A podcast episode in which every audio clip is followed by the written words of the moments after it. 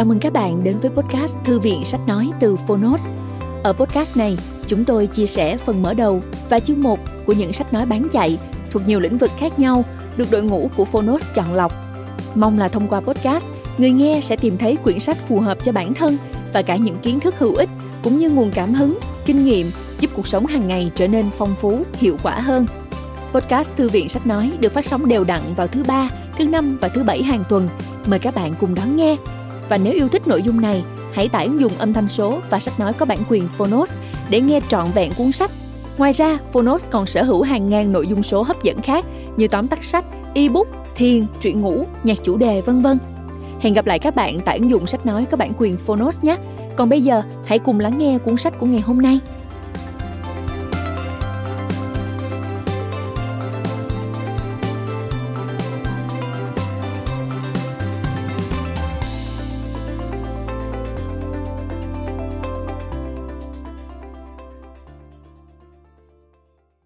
Bạn đang nghe từ Phonos.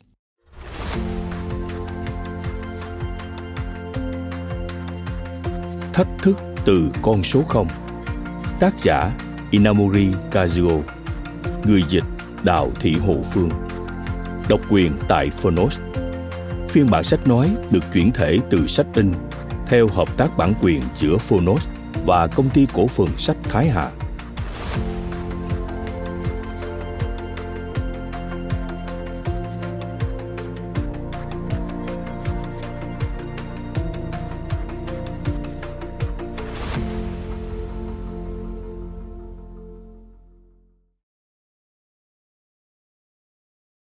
Lời mở đầu Kể từ khi sáng lập Kyocera vào năm 1959 đến nay, đã hơn nửa thế kỷ trôi qua, doanh thu trong những năm đầu khi ấy chỉ đạt được 26 triệu yên. Tuy nhiên, đến tháng 3 năm 2013, con số ấy đã lên đến 1.100 tỷ yên. Trong suốt khoảng thời gian này, Kyocera không chỉ kinh doanh không thua lỗ mà doanh thu còn vượt mức 1 tỷ yên. Để đến nay, luôn duy trì ở mức lợi nhuận khoảng 10%. Có thể nói, việc duy trì được tăng trưởng cao và thành quả là thu nhập trong khoảng hơn nửa thế kỷ của chúng tôi là một thành tích đáng tự hào trong lịch sử của các công ty Nhật Bản. Tuy nhiên, đạt được điều đó không hề dễ dàng. Hàng loạt sự kiện đã xảy ra đã khiến cho sự cạnh tranh trong lĩnh vực chất bán dẫn và ngành sản xuất ô tô giữa Nhật và Mỹ càng trở nên gay gắt. Sự lên giá đột ngột của đồng yên sau thỏa ước Plaza, suy thoái kinh tế kéo dài sau sự sụp đổ của nền kinh tế bong bóng, sự sụp đổ của Lehman Brothers đã ảnh hưởng mạnh mẽ đến sự bất ổn tài chính toàn cầu. Nói thêm, thỏa ước Plaza là thỏa ước tài chính được ký ngày 22 tháng 9 năm 1985 tại khách sạn Plaza, thành phố New York, Mỹ, bởi nhóm G5 khi đó gồm Mỹ, Nhật Bản, Đức, Anh và Pháp. Nhóm G5 đi đến thỏa thuận giảm giá đồng đô la Mỹ so với đồng yên Nhật và đồng mark Đức, đơn vị tiền tệ của Cộng hòa Liên bang Đức trước khi đồng euro có hiệu lực. Bằng cách can thiệp vào thị trường ngoại hối, trong vòng 2 năm kể từ khi thỏa thuận này có hiệu lực, tỷ giá hối đoái giữa đô la Mỹ và yên Nhật đã giảm tới 51%. Phần lớn sự giảm giá này là nhờ khoảng 10 tỷ đô la bán ra của các ngân hàng trung ương liên quan. Lehman Brothers được thành lập năm 1850 bởi ba anh em Henry, Emmanuel và Meyer Lehman. Đây là một tập đoàn chứng khoán và tập đoàn ngân hàng đầu tư lớn thứ tư của Mỹ. Lĩnh vực chính của tập đoàn là ngân hàng đầu tư buôn bán cổ phiếu và trái phiếu nghiên cứu thị trường quản lý đầu tư và ngân hàng tư nhân tập đoàn đặt trụ sở chính ở thành phố new york hai trụ sở khác ở london và tokyo cũng như nhiều văn phòng đại diện khắp thế giới. Ngày 15 tháng 9 năm 2008, tập đoàn tuyên bố phá sản với khoản nợ 613 tỷ đô la Mỹ sau khi không có công ty nào chấp nhận mua lại. Đây là vụ phá sản ngân hàng lớn nhất trong lịch sử Hoa Kỳ. Trở lại nội dung chính. Ngoài ra, cuộc khủng hoảng tài chính của các quốc gia phương Tây trong thời gian gần đây và sự suy thoái kinh tế do những làn sóng khác gây ra đã gây biến động đến những ngành kinh tế lớn của Nhật Bản. Có nhiều công ty Nhật Bản đã bị ảnh hưởng nên dần dần suy thoái, thậm chí phá sản. Tuy nhiên, Kyocera vẫn đứng vững trước những biến động đó. Vượt qua khó khăn và liên tục phát triển, duy trì được lợi nhuận cao cho đến tận ngày hôm nay. Điều này hoàn toàn nhờ vào cách suy nghĩ mà tôi đã có được qua những kinh nghiệm cá nhân trong cuộc sống riêng và trong kinh doanh. Nhờ vào những cộng sự tốt nên ngay cả trong bất kỳ cơn lốc biến động kinh tế nghiêm trọng nào, mọi việc vẫn diễn ra tốt đẹp. Cuốn sách này được viết lên để trình bày về triết lý và phương thức kinh doanh của cá nhân tôi qua những kinh nghiệm được đúc kết trong quá trình sáng lập nên Kyocera. Năm 1997, cuốn sách này đã được xuất bản với tên gọi Kính Thiên Ái Nhân. Qua việc trình bày con đường hình thành và phát triển của Kyocera, cũng như những tư tưởng và triết lý của cá nhân tôi, cuốn sách đã được nhiều độc giả đón nhận như là một cuốn cẩm nang bỏ túi về nghệ thuật kinh doanh. Tôi đã nhận được lời đề nghị về việc chỉnh sửa từ nhà xuất bản PSP khi phát hành bản mới nên tôi cũng đã đọc kỹ lại bản thảo lần đầu. Tôi cảm thấy rằng nên bổ sung để cuốn sách hoàn chỉnh hơn. Phải làm sao để người đọc có thể kinh doanh tốt mà còn giúp họ có thể sống một cuộc đời có ý nghĩa hơn. Không chỉ làm sao để xã hội phát triển, mà việc tạo ra một cuộc sống tuyệt vời cho mỗi cá nhân cũng rất cần thiết. Tôi đã nghĩ như vậy. Tôi cũng lo ngại những điều tôi trình bày sẽ khiến mọi người hiểu lầm, nghi ngờ về sự chính xác đáng tin cậy tuy nhiên cuốn sách này có thể coi là cuốn bí quyết công thức thành công nói quá lời thì nó không phải là cuốn kinh thánh nhưng cũng nên coi đó là kim chỉ nam cho việc kinh doanh và sẽ có ít ít nhiều cho những ai đọc nó. Chương 1 Xây dựng triết lý nền tảng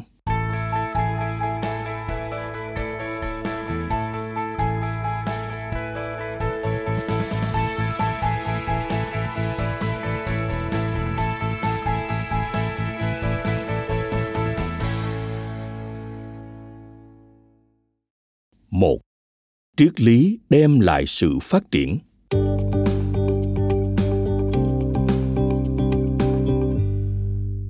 A mở rộng sự nghiệp không giới hạn. Năm 1959 khi đó tôi 27 tuổi, là một cậu thanh niên trẻ có kỹ thuật làm gốm.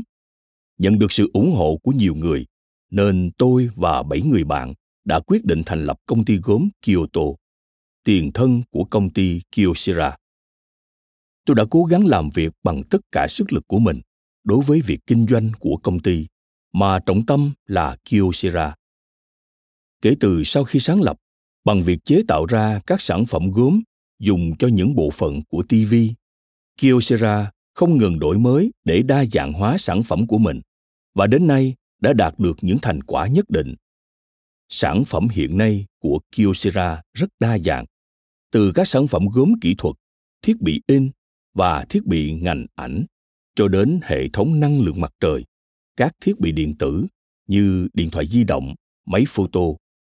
Kyocera đang phát triển lớn mạnh như một công ty đa năng. Năm 1984, nhân cơ hội Nhật Bản đẩy mạnh tự do hóa ngành điện tử viễn thông, tôi đã phục hồi DDI, tiền thân của KDDI hiện nay và quyết định xúc tiến việc kinh doanh sang lĩnh vực viễn thông.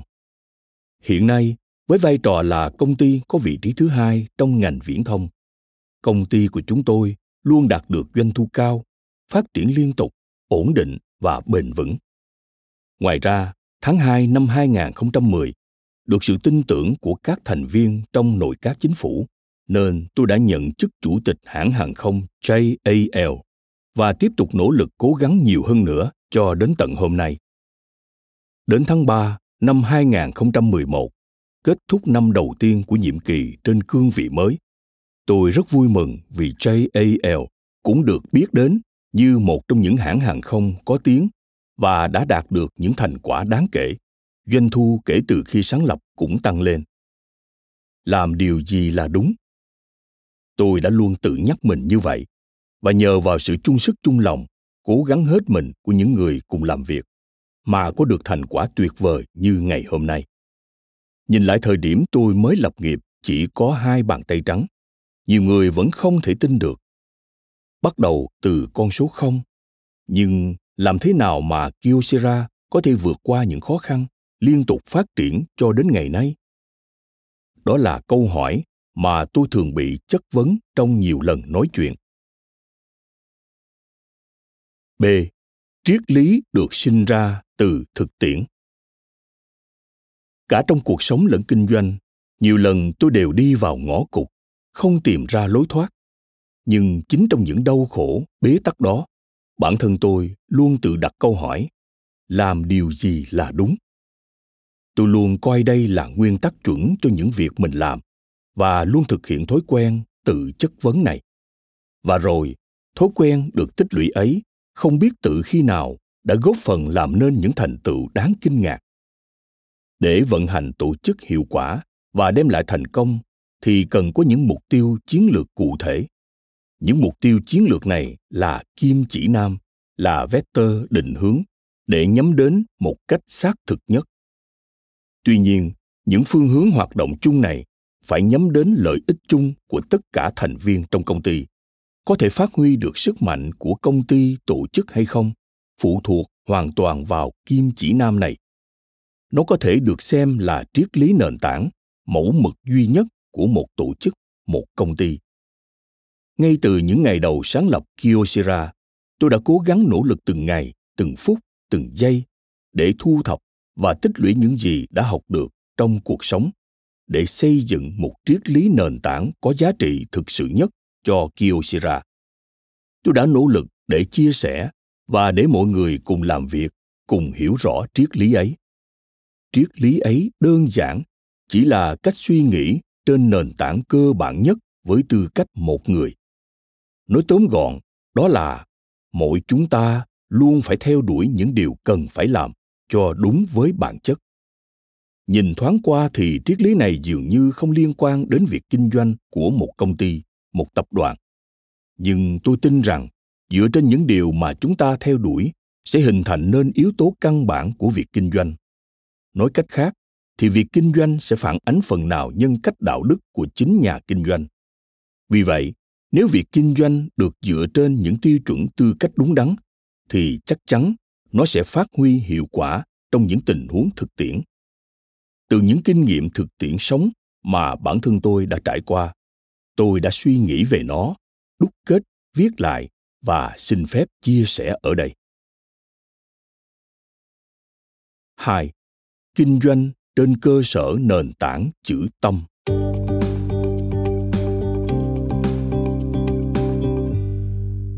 A. Sáng lập sự nghiệp bằng mối quan hệ đối tác.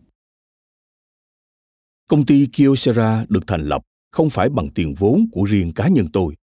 Lúc đầu khi mới làm việc, tôi và cấp trên đã bất đồng ý kiến và tôi quyết định nghỉ làm.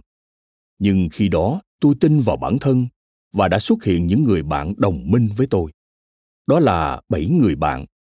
Họ tin tôi và chung chí hướng như tôi, nên đã theo tôi và cùng sáng lập nên Kyocera. Có được những người bạn đồng hành có thể đồng tâm, đồng lòng ngay từ lúc đầu, thực sự là điều may mắn và quan trọng để hình thành nên đặc trưng của công ty.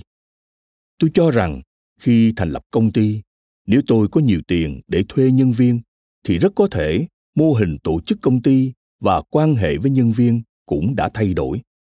Nhưng hạnh phúc hay bất hạnh đều tùy vào cách suy nghĩ của từng người.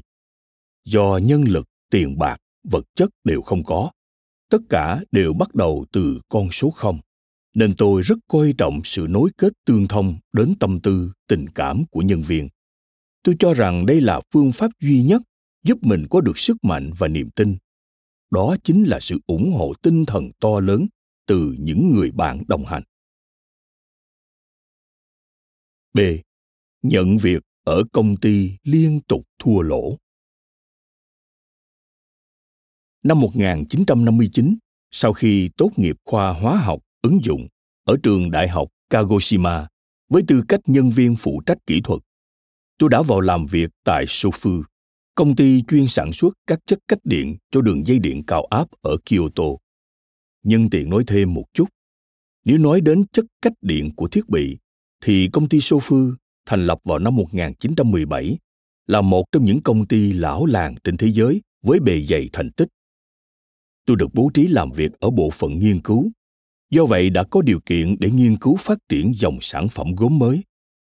Tôi muốn giải thích một chút về gốm. Từ ceramic vốn có nguồn gốc từ tiếng Hy Lạp.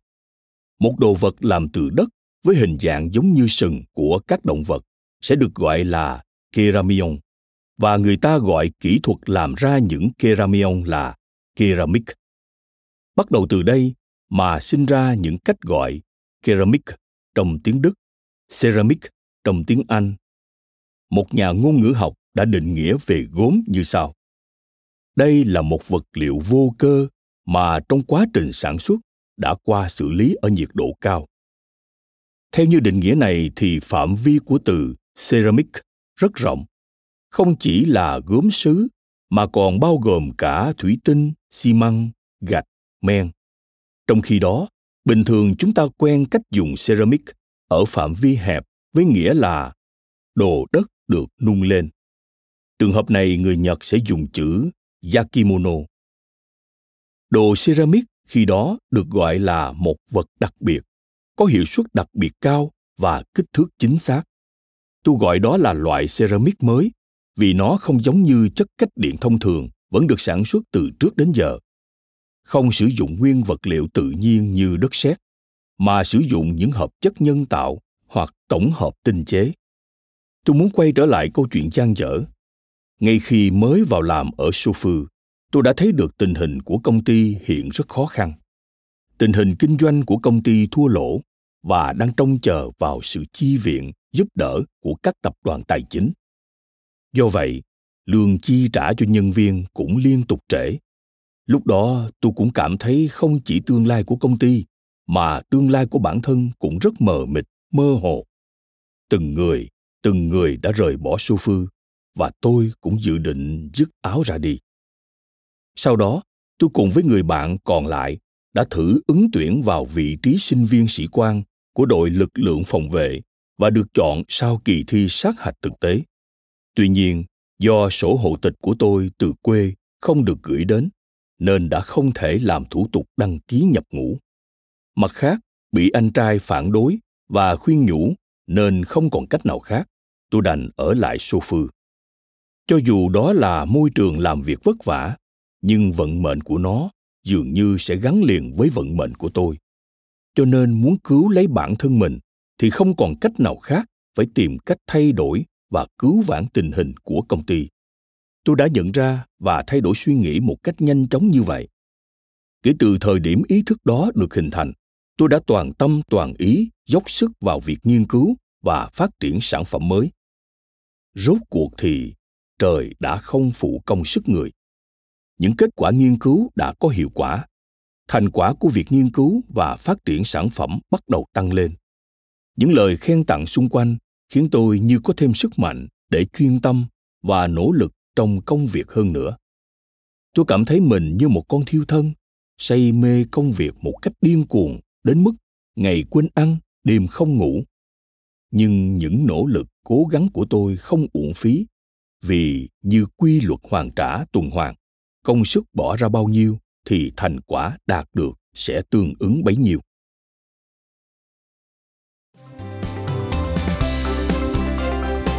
Cảm ơn các bạn đã lắng nghe podcast Thư viện Sách Nói. Podcast này được sản xuất bởi Phonos, ứng dụng sách nói có bản quyền và âm thanh số dành cho người Việt. Hẹn gặp lại ở những tập tiếp theo.